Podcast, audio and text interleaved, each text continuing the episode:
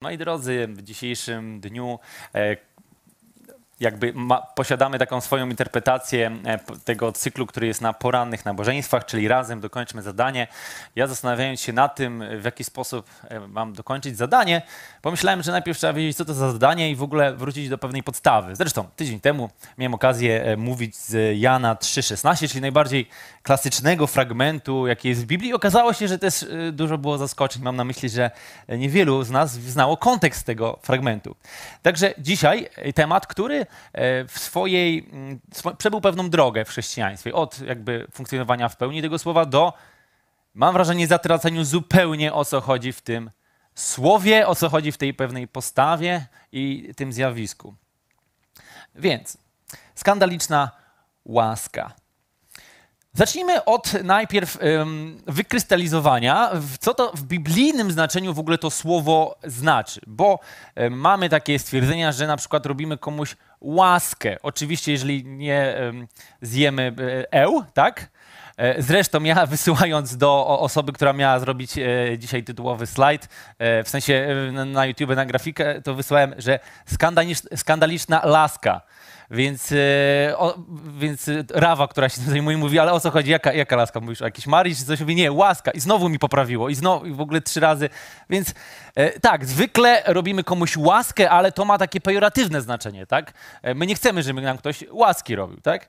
Więc em, e, czym to jest biblijnie? Więc e, żeby to wykrystalizować, potrzebuję e, pomocy dwóch innych słów, które są e, w ich obecności, to słowo się krystalizuje. Pierwszy z nich to stwierdzenie, czym jest sprawiedliwość.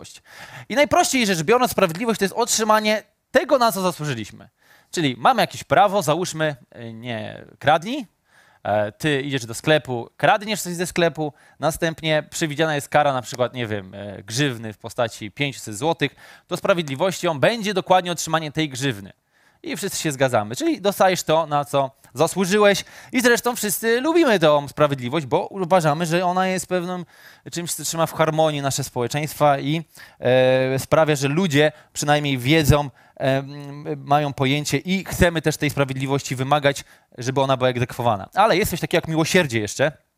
I tutaj będzie to nieotrzymanie tego, na co zasłużyliśmy. Czyli w postaci, już wyjmę przykład z kradzieżą, jestem w sklepie, kradnę, przewidziana jest kara grzywny 500 zł za to, powiedzmy tam ukradłem do, do 200 zł, nie wiem ile tam jest. E, I miłosierdziem dla mnie będzie, że nie otrzymam tej grzywny. Ale nic poza tym, nikt mi nic więcej nie da z tego tytułu, na pewno nie, nie podziękuje mi, ale po prostu okazane jest mi miłosierdzie. Nie, otrzymałem, nie otrzymałem na to, na co zasłużyłem. No i w końcu łaska w biblijnym znaczeniu jest to pewien absurd, bo jest to otrzymanie czegoś, na co nie zasłużyliśmy. Więc y, z perspektywy ludzkiej natury jest to zupełnie nienaturalna postawa i zjawisko. Bo weźmy ten sklep, ukradłem, załóżmy ukradłem coś tam za 200 zł i nagle pan ochroniarz mówi, że słuchaj, e, kierownik sklepu postanowił ci okazać łaskę i, da, i jak ukradłeś, nie wiem, załóżmy, co tam możesz ukraść ze sklepu. Nie wiem, dobra, w Biedronce jestem, sam mogę.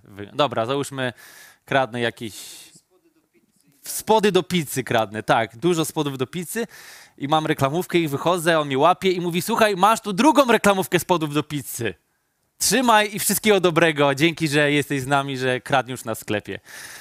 I ty nagle dostajesz łaski. I właśnie to jest łaska w znaczeniu biblijnym. Jest to otrzymanie czegoś, na co nie zasłużyliśmy. Tak? Więc zupełnie absurdalne, ale jaki w tytule skandaliczne zjawisko.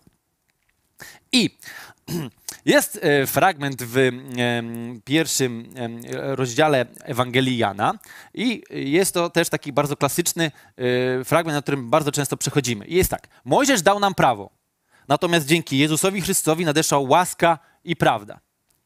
Czyli jest e, pokazanie, że jest pewna przeszłość, jest po jednej stronie barykady coś i natomiast dzięki Jezusowi Chrystusowi przyszła łaska i prawda. Więc mamy prawo nadane przez Mojżesza i łaska i prawda, która nadeszła przez Jezusa Chrystusa. I mamy jakby coś było takiego przeciwstawnego w tym. Więc ciekawym jest to jest dla mnie najbardziej stwierdzeniem słowo nadeszła, prawda i łaska. Hmm. I teraz tak. Już mówię o co chodzi, bo to jest nie po polsku i sobie sprawdziłem o co w tym chodzi. Dlaczego tu jest przecież w liczbie pojedynczej? O łaska i prawda. Przecież łaska i prawda to dwie rzeczy. A to jest nadeszła. Przecież powinno powiedzieć nadeszły łaska i prawda, więc doszukując się błędów w tłumaczeniu, okazało się, że to nie jest błąd tłumaczenia. Jest to dokładnie użyta w oryginale i dobrze przetłumaczona na język polski liczba pojedyncza.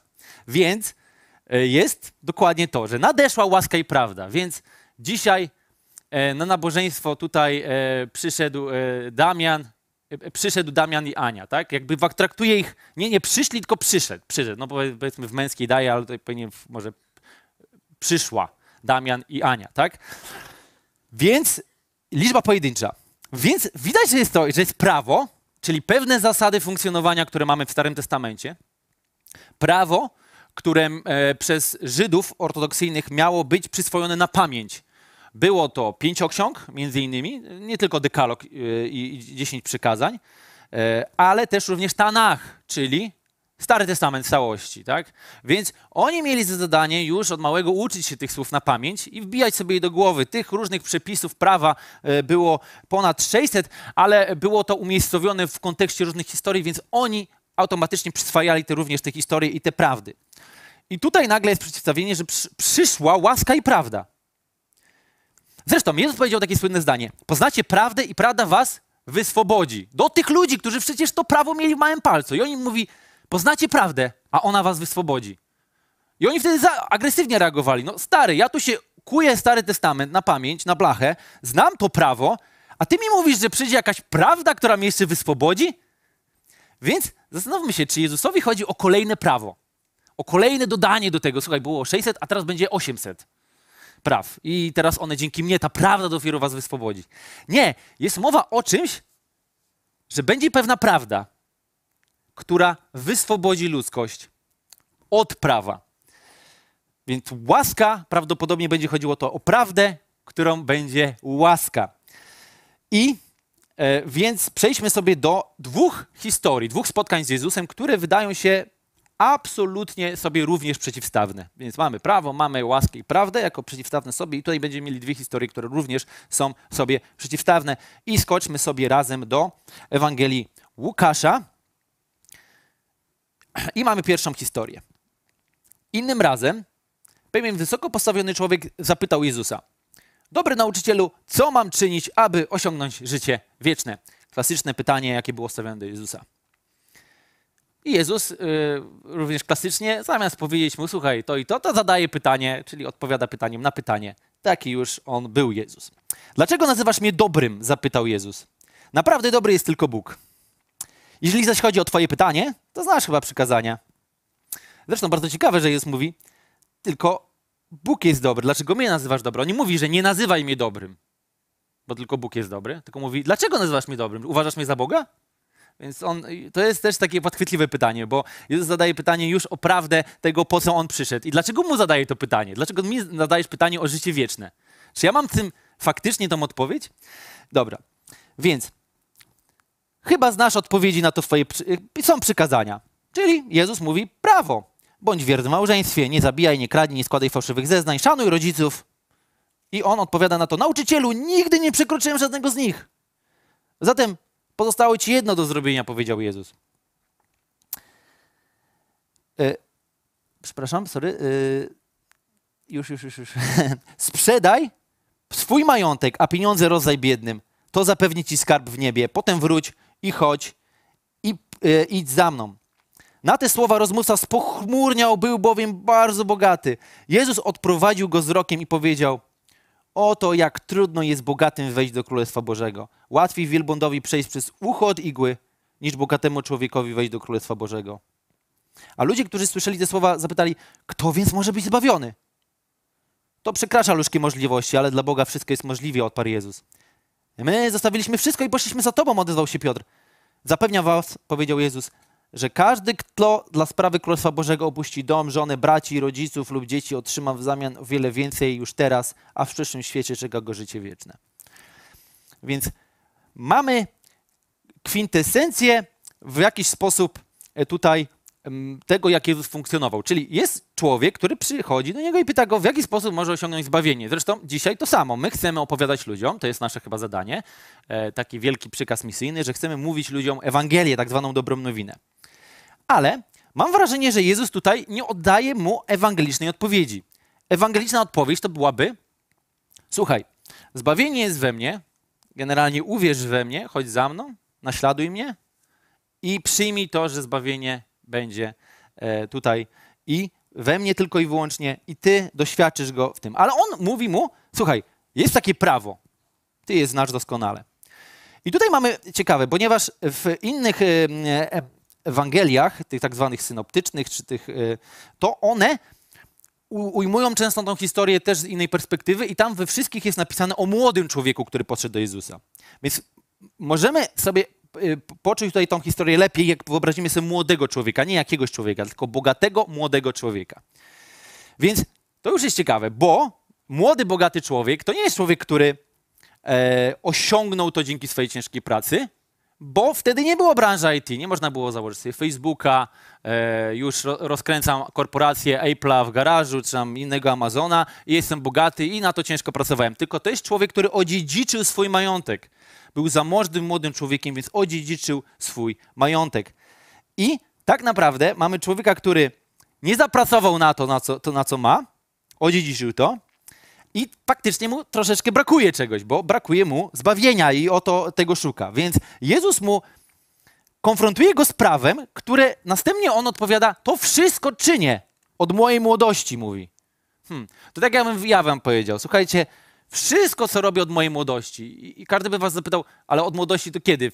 Od wczoraj to zacząłeś robić? Czy, czy, czy dwa dni temu zacząłeś to robić? Od młodości? Przecież cały czas, chłopie, jesteś młody, tak? Więc to było absurdalne stwierdzenie, że to wszystko czyni od mojej młodości. Zresztą to prawo było bardzo złożone i to było bardzo również yy, stwierdzenie, uważam, dumne wręcz. Ale Jezus, jest napisane, że z taką wielkim zrozumieniem do Niego powiedział, żeby rozdał swój majątek. Sprzedał wszystko, co miał, oddał biednym i żeby poszedł za Bogiem. I uwaga, jakie było prawo względem pieniędzy, tego co posiadamy? Prawo było bardzo proste. Dziesięcina, czyli 10% swojego majątku mamy oddać Bogu, a 90% mamy spożytkować tak, jak chcemy. A Jezus mu mówi, dziwnie, bo Jezus mu mówi, 100% masz oddać i masz iść za Bogiem. Więc udzielił mu po pierwsze najpierw według prawa, a następnie to prawo podbił niebotycznych ilości. Jakby bardzo wysoko. I tutaj stąd zdumienie było tych ludzi, że oni, mówiąc, słysząc to, no to jak Jezus mówi, że trudno będzie wejść e, e, bogatemu do Królestwa Bożego, bo łatwiej wielbłądowi przejść przez ucho od igły, i tutaj nie ma, e, bo mówi się o tym, że takie ucho, od ucho igielne to było takie przejście wąskie w murze, którym wielbłąd musiał się przyciskać i był w stanie się przycisnąć, ale tu jest mowa o faktycznym igielnym uchu. Mam na myśli, że to jest takie, igła jest i tam jest takie bardzo małe i to jest niemożliwe przez nie przejść. Dla kogokolwiek, nawet dla wielbłąda, a szczególnie dla wielbłąda, nawet dla człowieka, czegokolwiek. Więc oni mówią, no to kto będzie zbawiony? Bo dla nich było bardzo proste myślenie. Ktoś, kto jest bogaty, to jest osoba, która przez Boga jest błogosławiona, która to dostała od Boga, e, posiada to i to jest jego e, świadectwo, że Bóg jest z nim. A Jezus odwraca sytuację i mówi, nie, to zbawienie nie pochodzi z pieniędzy i to nie jest świadectwo żadne, że Bóg jest z tobą. I zresztą mówi, że dla człowieka jest to rzecz niemożliwa być zbawionym, ale dla Boga wszystko jest możliwe. Dobrze, mamy tą historię. Druga historia. Że Jezus udał się do, pewne, do pewnego miejsca i mieszkał tam pewien przełożony poborców podatkowych Zacheusz, człowiek bardzo bogaty, więc kolejny bogaty człowiek. Zresztą to e, w Ewangelii występuje jedno po drugim historia, czyli mamy historię bogatego młodzieńca i historię Zacheusza. Może to jest przypadkowe, ale bardzo możliwe, że pewna jest chronologia, aby pokazać tutaj te dwie e, historie jako pewną parabolę. Więc mamy e, poborcę podatkowego Zacheusza w tej historii, który, już jak wspomnę, zresztą ostatnio jak na klubie filmowym rozmawialiśmy o The Chosen, to tam była właśnie historia również pewnego celnika, którym był Mateusz. I celnicy to było bardzo Mm, ciekawe jakby stanowisko, ponieważ to był człowiek, który dla Rzymian, czyli dla okupanta zbierał pieniądze. I było to idealne pole do nadużyć, czyli ty zbierasz pieniądze dla Rzymian, ale w rzeczywistości możesz od ludzi brać dużo więcej i brać dla siebie, Rzymianom oddać co oni chcą, ale generalnie bierzesz od swoich rodaków, bierzesz im pieniądze, czyli było bardzo często drakońskie e, stawki i następnie przekazujesz Rzymianom, ale sam możesz bardzo dużo nadużyć, ponieważ masz taką władzę, ponieważ za tobą stoi jakby cała e, armia rzymska. Więc było takie stwierdzenie, że przyjaciel grzeszników i celników, tak o Jezusie często mówiono, czyli wręcz tam jest, że nie grzeszników jako wszystkich, czyli była jakaś oddzielna kategoria grzechu dla celników.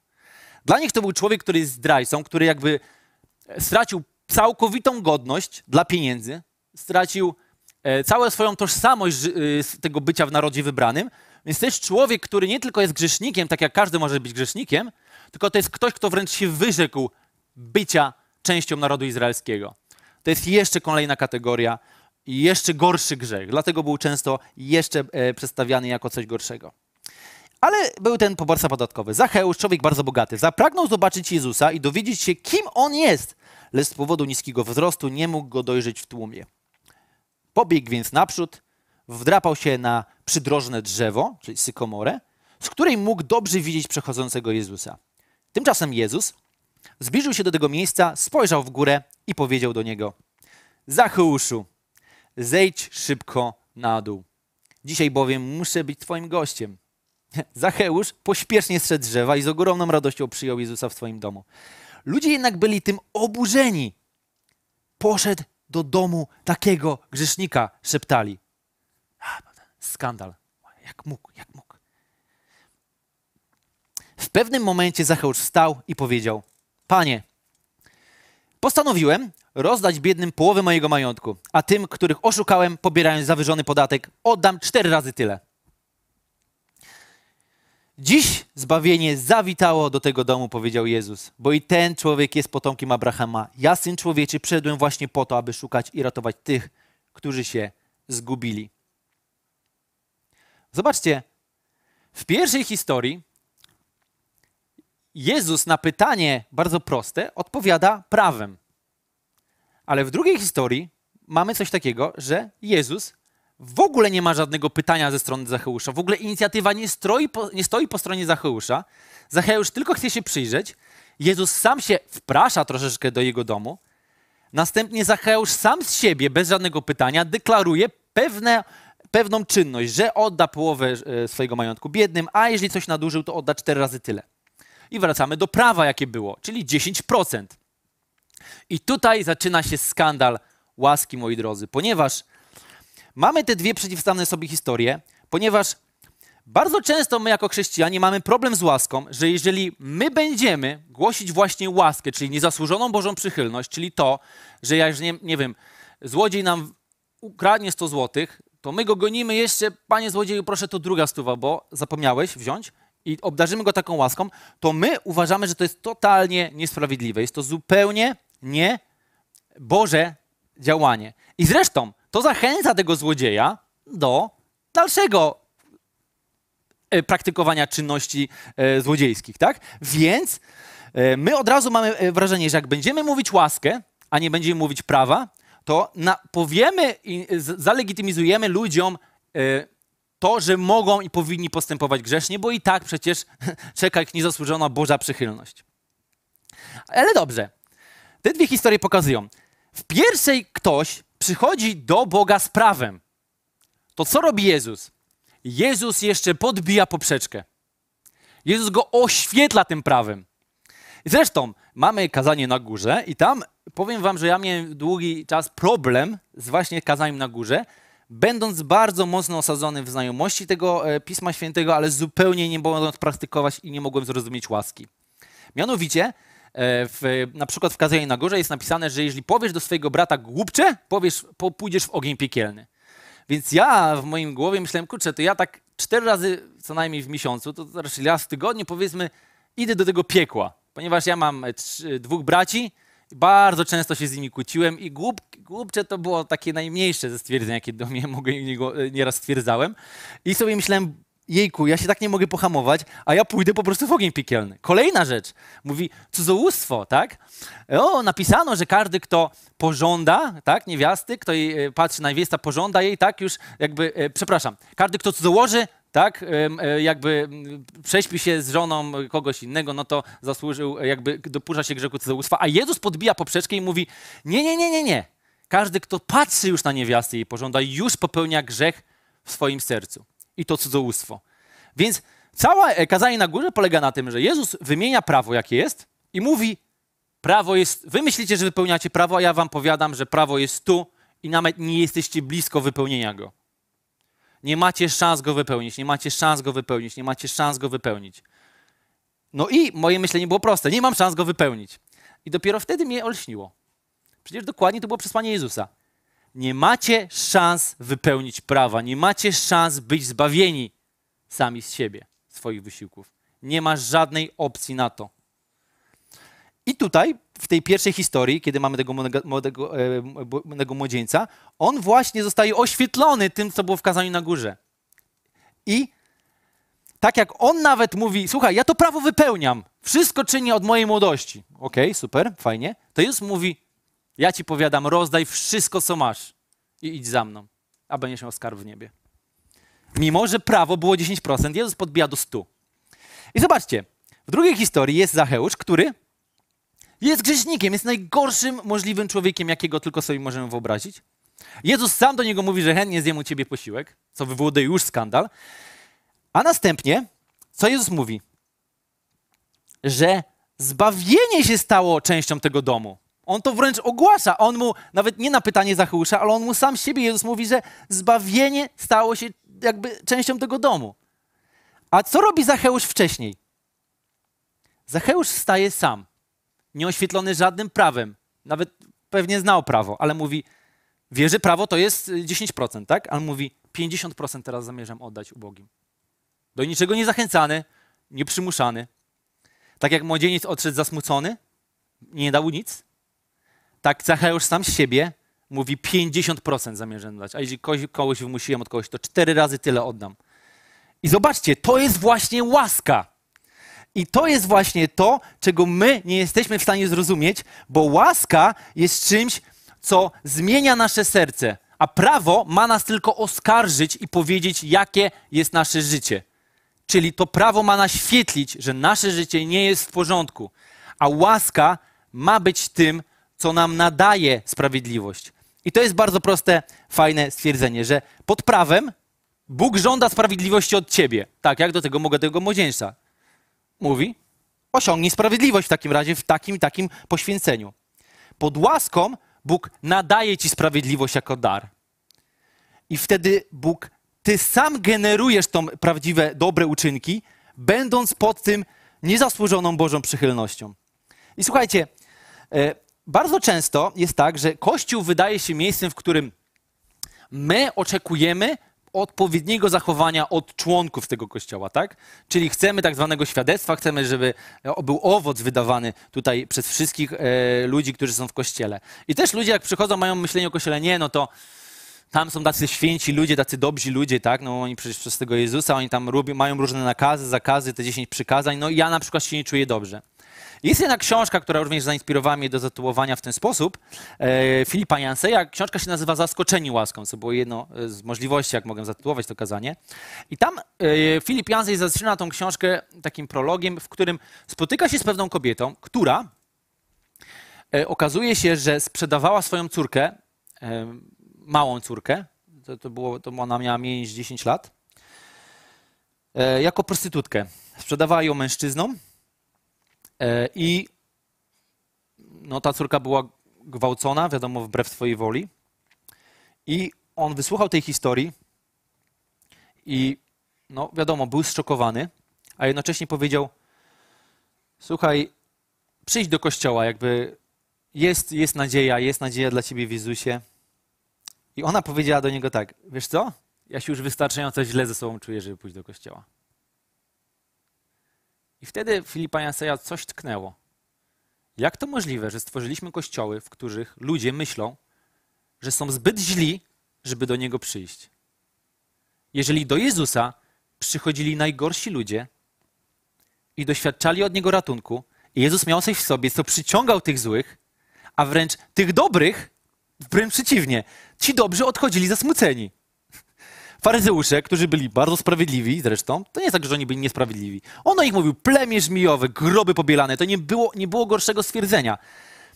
To tych, którzy się uważali za sprawiedliwych, Jezus mówił, nie, wy jesteście daleko od Królestwa Bożego. Ale ci, którzy się uważali, że są daleko od Królestwa Bożego, Jezus mówił, zbawienie stało się twoim udziałem.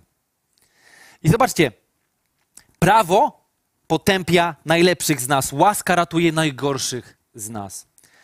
I mamy słynną historię Mojżesza, który mu objawił się w gorącym krzewie Bóg. I on widział, że tam jest ten Bóg i nagle słyszy takie zdanie od tego Boga, że zdejmij swoje sandały, bo ziemia, na której stoisz, jest ziemią świętą. Zresztą, no to zaznaczyło, że Mojżeszu nie jesteś godzien, by stać teraz w tym miejscu. A Mojżesz jest napisane, że był najskromniejszym z ludzi wszystkich. W skrócie było napisane o nim, że był najlepszym ze wszystkich ludzi, którzy wtedy byli w tamtym narodzie.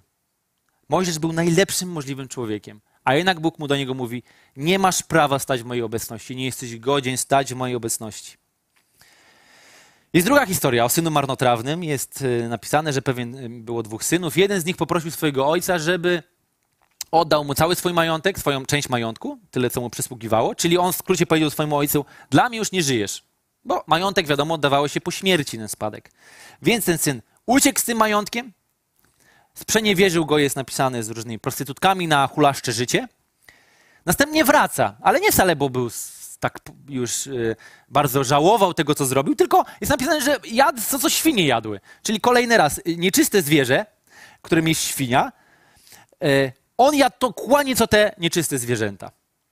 Więc on już był na samym dnie i wraca, nie, nie podyktowany, tak jak mówię, wyrzutami sumienia. I co jest napisane, że ojciec jeszcze widział go z daleka, wybiegł na jego spotkanie, przytulił go i się cieszył, że syn wrócił. I co jest napisane jeszcze, że załóżcie sandały na jego nogi, dajcie pierścień na jego rękę. Jest godzien, bo jest moim synem. That's it. I wtedy co robi drugi syn? Drugi syn jest oburzony tym, co zrobił ojciec. Jak mogłeś? Ja tu cały czas z tobą jestem, przestrzegam tego, co mi zaleciłeś, a ty drugiego syna dajesz mu sandały, wyprawiasz mu ucztę, a Bóg mówi, czyli ojciec do niego mówi, trzeba było dołączyć do uczty. Przecież uczta jest też dla ciebie. Wszystko, co zrobiłem, jest też dla ciebie. Dlaczego nie chcesz uczestniczyć w uczcie? Dlaczego jesteś zły, że ja jestem dobry? I to jest piękna ilustracja tego, że tak jak Mojżesz nie zasłużył, żeby mieć sandały na nogach i powiedział, nie jesteś godzien, tak do pod łaską Bóg do nas mówi, sandały proszę na nogi, piersi na rękę. Nie interesuje mnie to, co zrobiłeś. Nie ma to znaczenia, co zrobiłeś, jak byłeś złym człowiekiem. Prawo potępia najlepszych z nas, łaska ratuje najgorszych z nas. I to jest właśnie prawda, która wyzwala. Jest to bardzo prosta prawda, ponieważ ona mówi o tym, że Bóg dał nam swoją niezasłużoną przez nas przychylność. Ponieważ dla nas, zobaczył, jest to niemożliwe być zbawionymi. Zobaczył, że nie jesteśmy w stanie wygenerować dobrych uczynków na tyle, żeby stanąć przed Nim i, i żebyśmy powiedzieli, i On powiedział o nas, no jesteś w pełni sprawiedliwym człowiekiem. Więc łaska przyszła po to, że, ponieważ prawo było za słabe. I to właśnie mamy, czytamy w liście do Rzymian. Albowiem czego zakon nie mógł dokonać i w czym był słaby z powodu ciała, tego dokonał Bóg przez zesłanie Syna swojego w postaci grzesznego ciała, ofiarując je za grzech. Potępił grzech w ciele. Jeszcze raz to, czego zakon nie mógł dokonać, czyli co, czego prawo nie mogło dokonać, w czym było słabe z powodu ciała, czyli z powodu nas, tego dokonał Bóg przez zesłanie swojego Syna. That's it. To jest najprostsza Ewangelia, którą my powinniśmy nieść ludziom. Możemy oczywiście zachęcać ich do dobrego życia, możemy straszyć ich piekłem, możemy mówić, że powinni zasłużyć na to i na to i na to, ale uwierzcie mi, jeżeli tak mówimy i tak robimy, to chrześcijaństwo nie, nie, nie różni się niczym od żadnej religii. Każda religia ma swoje bóstwo, które czegoś od niego oczekuje. Oczekuje to bóstwo e, prawego życia, może spełniania jakichś zasad, e, modlenia się pięć, trzy razy dziennie w, w jakąś stronę, czy e, generowania pewnego oświecenia, czy wchodzenie w coraz to głębsze prawdy. Ale to, co faktycznie w chrześcijaństwie jest niesamowite, to jest łaska. Bo jeżeli jest tylko prawo, jest tylko dobre postępowanie i coś, co musimy zrobić dla Boga, żeby zasłużyć na Jego przychylność, to chrześcijaństwo niczym nie różni się od każdej innej religii. Więc rozumiem, że jak mówimy komuś, słuchaj, Bóg ci przebaczył, Bóg przyszedł, aby cię zbawić, nieważne co zrobiłeś. Rozumiem, że mamy poczucie, że komuś mówimy, innymi słowy, wiesz co, rób, żyj jak chcesz, rób co chcesz, postępuj jak chcesz, a zbawienie i tak jest dla ciebie. Tylko, czy faktycznie my nadajemy moc temu, czy dajemy szansę Bogu zadziałać w życiu tych ludzi? Bo mam wrażenie, że nie, że my wtedy chcemy najpierw od nich wygenerować pewne uczynki, a następnie podarować im coś. Jest taka słynna historia również, którą jest kobieta, którą przyłapano, jest napisane na jawnym cudzołóstwie. I tam przyprowadzili ją do Jezusa i powiedzieli, że Mojżesz nam kazał takie kamienować. A ty co powiesz, nauczycielu? Oczywiście, żeby go wystawić na próbę. I to jest bardzo ciekawe też, bo, bo tam e, tej historii przyprowadzili kobietę, ale żeby co założyć, tak zawsze myślę, że potrzeba dwóch osób, żeby co założyć. A gdzie jest mężczyzna? Gdzie był facet z tym, co założyła? Dlaczego tylko ona przyszła? Bardzo prawdopodobne, że ona była naga. Bo jak na, na jawnym cudzołóstwie, to wzięli tą kobietę i ją postawili. Faceta zostawili, bo on przecież nie założył, przecież wszystko dobrze. No, religia właśnie tak traktuje kobiety. Zresztą mamy u, u, islam tak cały, no on kobiety traktuje okrutnie i moim zdaniem chrześcijaństwo również bez łaski traktuje kobiety okrutnie właśnie w ten sposób. No, mówimy również judaizm i tak dalej. Więc stawiałem tą kobietę i mówią, że trzeba ją kamienować, bo tak jest prawo. A Jezus nic nie odpowiedział. Jezus zaczął pisać palcem po ziemi, jest napisane. Zaczął coś pisać. Po ziemi, nie wiadomo, czy była to ziemia, którą mógł widocznie coś namalować, czy możliwe, że to był kamień, bo to była możliwe, że świątynia, więc był kamień, więc jakby pisał kamieniem, palcem po kamieniu. I tyle.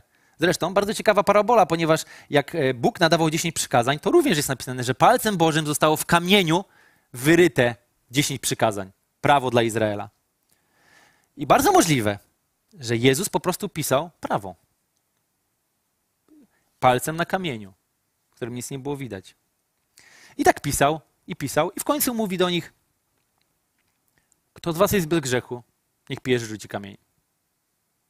Zapraszam. Jeśli uważacie się za godnych sprawiedliwych, bez grzechu, rzucajcie. I każdy odszedł powoli, aż w końcu została z nim tylko ta kobieta. I zapytał ją Jezus, nikt cię nie potępił? I ona powiedziała, że nikt Pani mnie nie potępił. I on mówi, ja cię nie potępiam. Idź i odtąd już nie grzesz. I bardzo ciekawe, jak Kościół również zamienił kolejność, w jakim podchodzimy do ludzi. Przez to w ogóle nie kumamy zadania, jakie mamy tutaj od Boga. Czego nosicielami powinniśmy być. Bo w Kościele częściej mówimy, słuchaj, nie grzesz, a my cię nie potępimy, ok? Bądź bez grzechu, a my nie, my nie będziemy potępiali cię wtedy.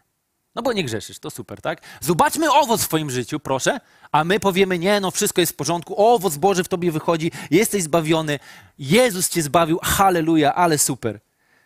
Ale Jezus mówi drugą stronę, i ja cię nie potępiam. Idź i odtąd już nie grzesz. Więc co zrobiliśmy w kościołach, że tak bardzo łatwo nam wejść w byciu ludźmi, którzy przestrzegają prawa. Ludźmi, którzy uważają, że Bóg żąda od nas sprawiedliwości, której zupełnie nie jesteśmy w stanie wygenerować. I nigdy nie byliśmy w stanie, i nigdy nie będziemy w stanie. Dlaczego nie przyjmiemy prostej prawdy? Tej skandalicznej prawdy, w której Bóg nadaje nam sprawiedliwość. Jako dar. Just like that. Daje nam na coś, czego nie zasłużyliśmy. Daje nam zbawienie, na które nie zasłużyliśmy. I nie można nic zrobić z tym, żeby dodać coś do tego zbawienia. Nie można na nie zasłużyć i nie można go wygenerować. Bo dla człowieka to jest niemożliwe, a dla Boga wszystko jest możliwe, tak jak czytaliśmy w tym fragmencie.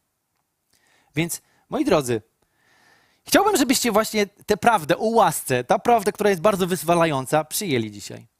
Przyjęli ją jako coś dla, dla, swojego życia, bo, bo czasem brakuje nam również łaski w stosunku do siebie samego. Brakuje nam, ponieważ myślimy, że patrzymy na tego Boga świętego, czytamy o nim w Biblii, czy e, widzimy innych postępujących często lepiej od nas, tak uważamy i to jest dobrze, że tak widzimy.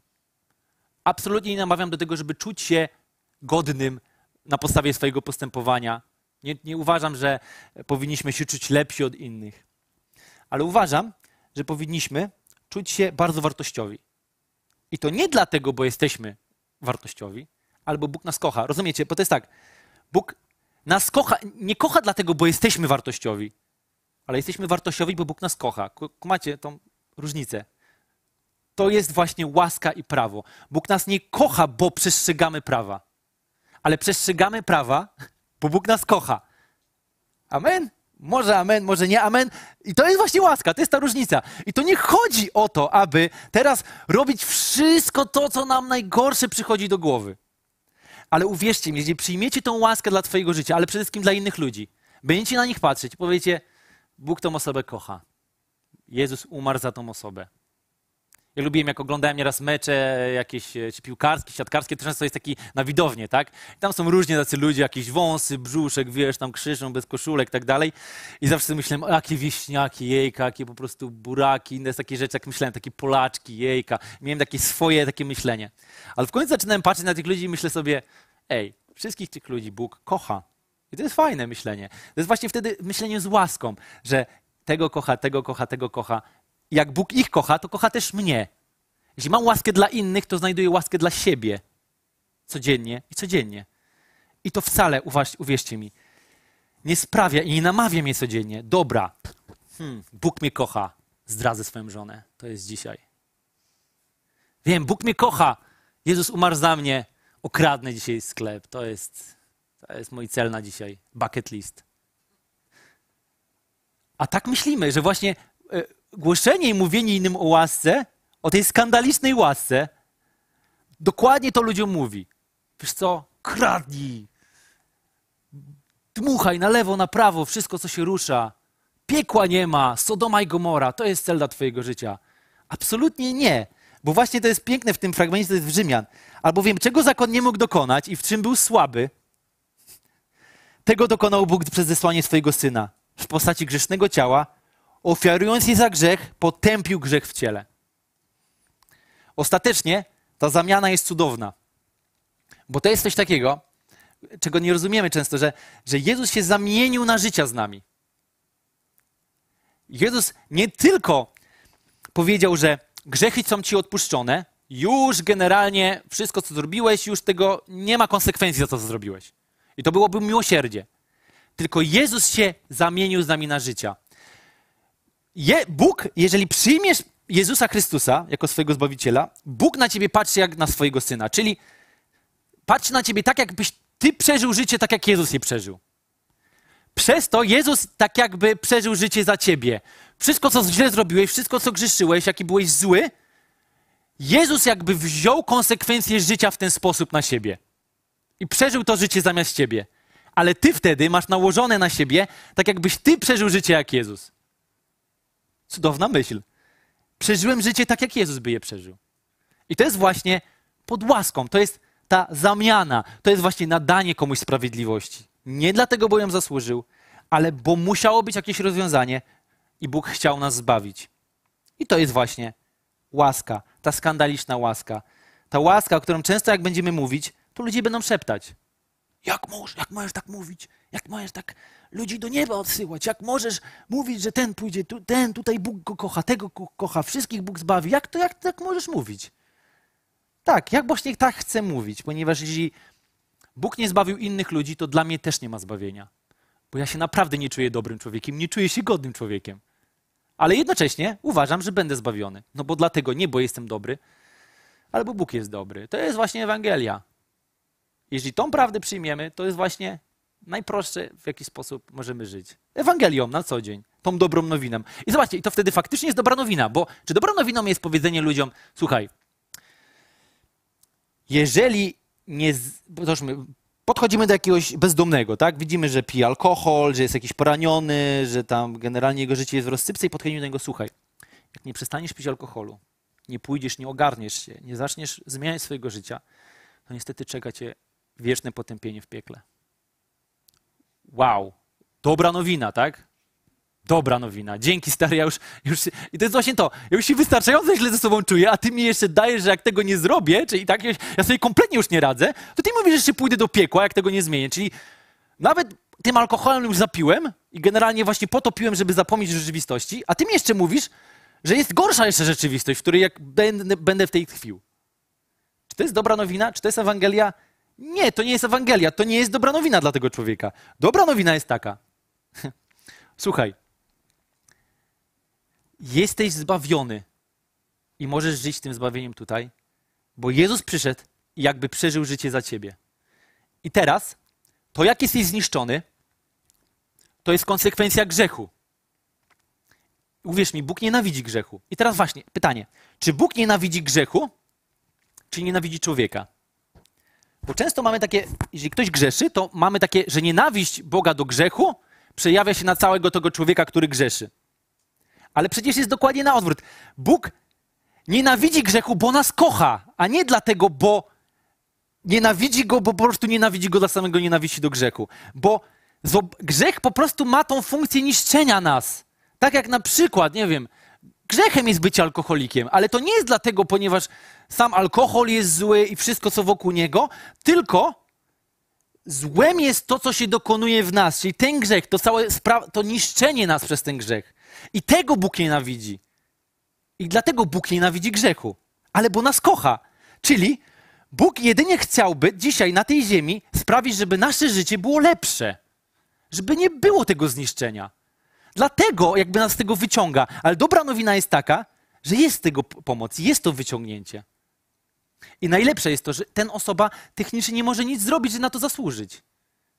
I to jest dobra nowina. I do tego zapraszam, do takiego dzieła, takiego zadania, które nam powierzył Bóg, aby je mówić i głosić i opowiadać dobrą nowinę ludziom.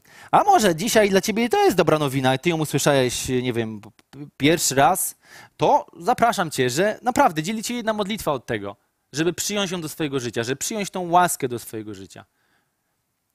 Dlatego pomóc się na miejscu, w którym jesteś. Oddaj swoje życie Bogu. Najbardziej prosto jak jest, nie ma żadnej regułki na to. Możesz po prostu powiedzieć do Boga: Boże, oddaję swoje życie Tobie. Przyjmuję tę łaskę dla siebie. I chcę przyjąć łaskę dla siebie i sam przebaczyć sobie, bo wiem, że Ty mi już przebaczyłeś. I żyć w tym. I przypominać sobie codziennie. I funkcjonować w tym zbawieniu, które mamy od Boga. I ja Cię nie potępiam. Idź i odtąd już nie grzesz. Tak bardzo proste i tak również cudowne. E, moi drodzy, e, zapraszam teraz zespół już e, na scenę.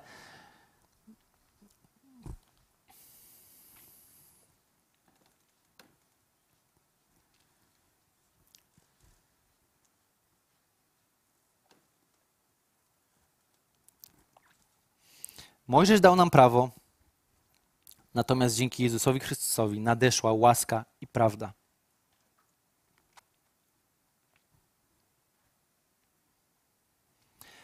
Nie zachęcam, żeby nie czytać Starego Testamentu, żeby nie, w ogóle nie czytać tego prawa, które jest, że ono nie ma żadnego znaczenia. Ono jest konieczne, bo ono jest konieczne, żeby przypominać nam również, że jesteśmy grzeszni, że jesteśmy słabi, że nie dajemy rady. Ono nam ma to przypominać, że nie jesteśmy lepsi od innych, że cały czas się potykamy. To nam prawo, bez prawa nie ma tej wiedzy.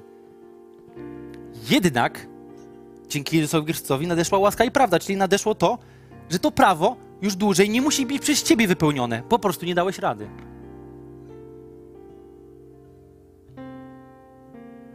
Panie Boże, utwierdź łaskę w nas, utwierdź tą prawdę o łasce, tą uwalniającą prawdę o tym, że Ty przyszedłeś i oddałeś swoje życie za nas, abyśmy my już nie musieli umierać. Chociaż na to zasłużyliśmy.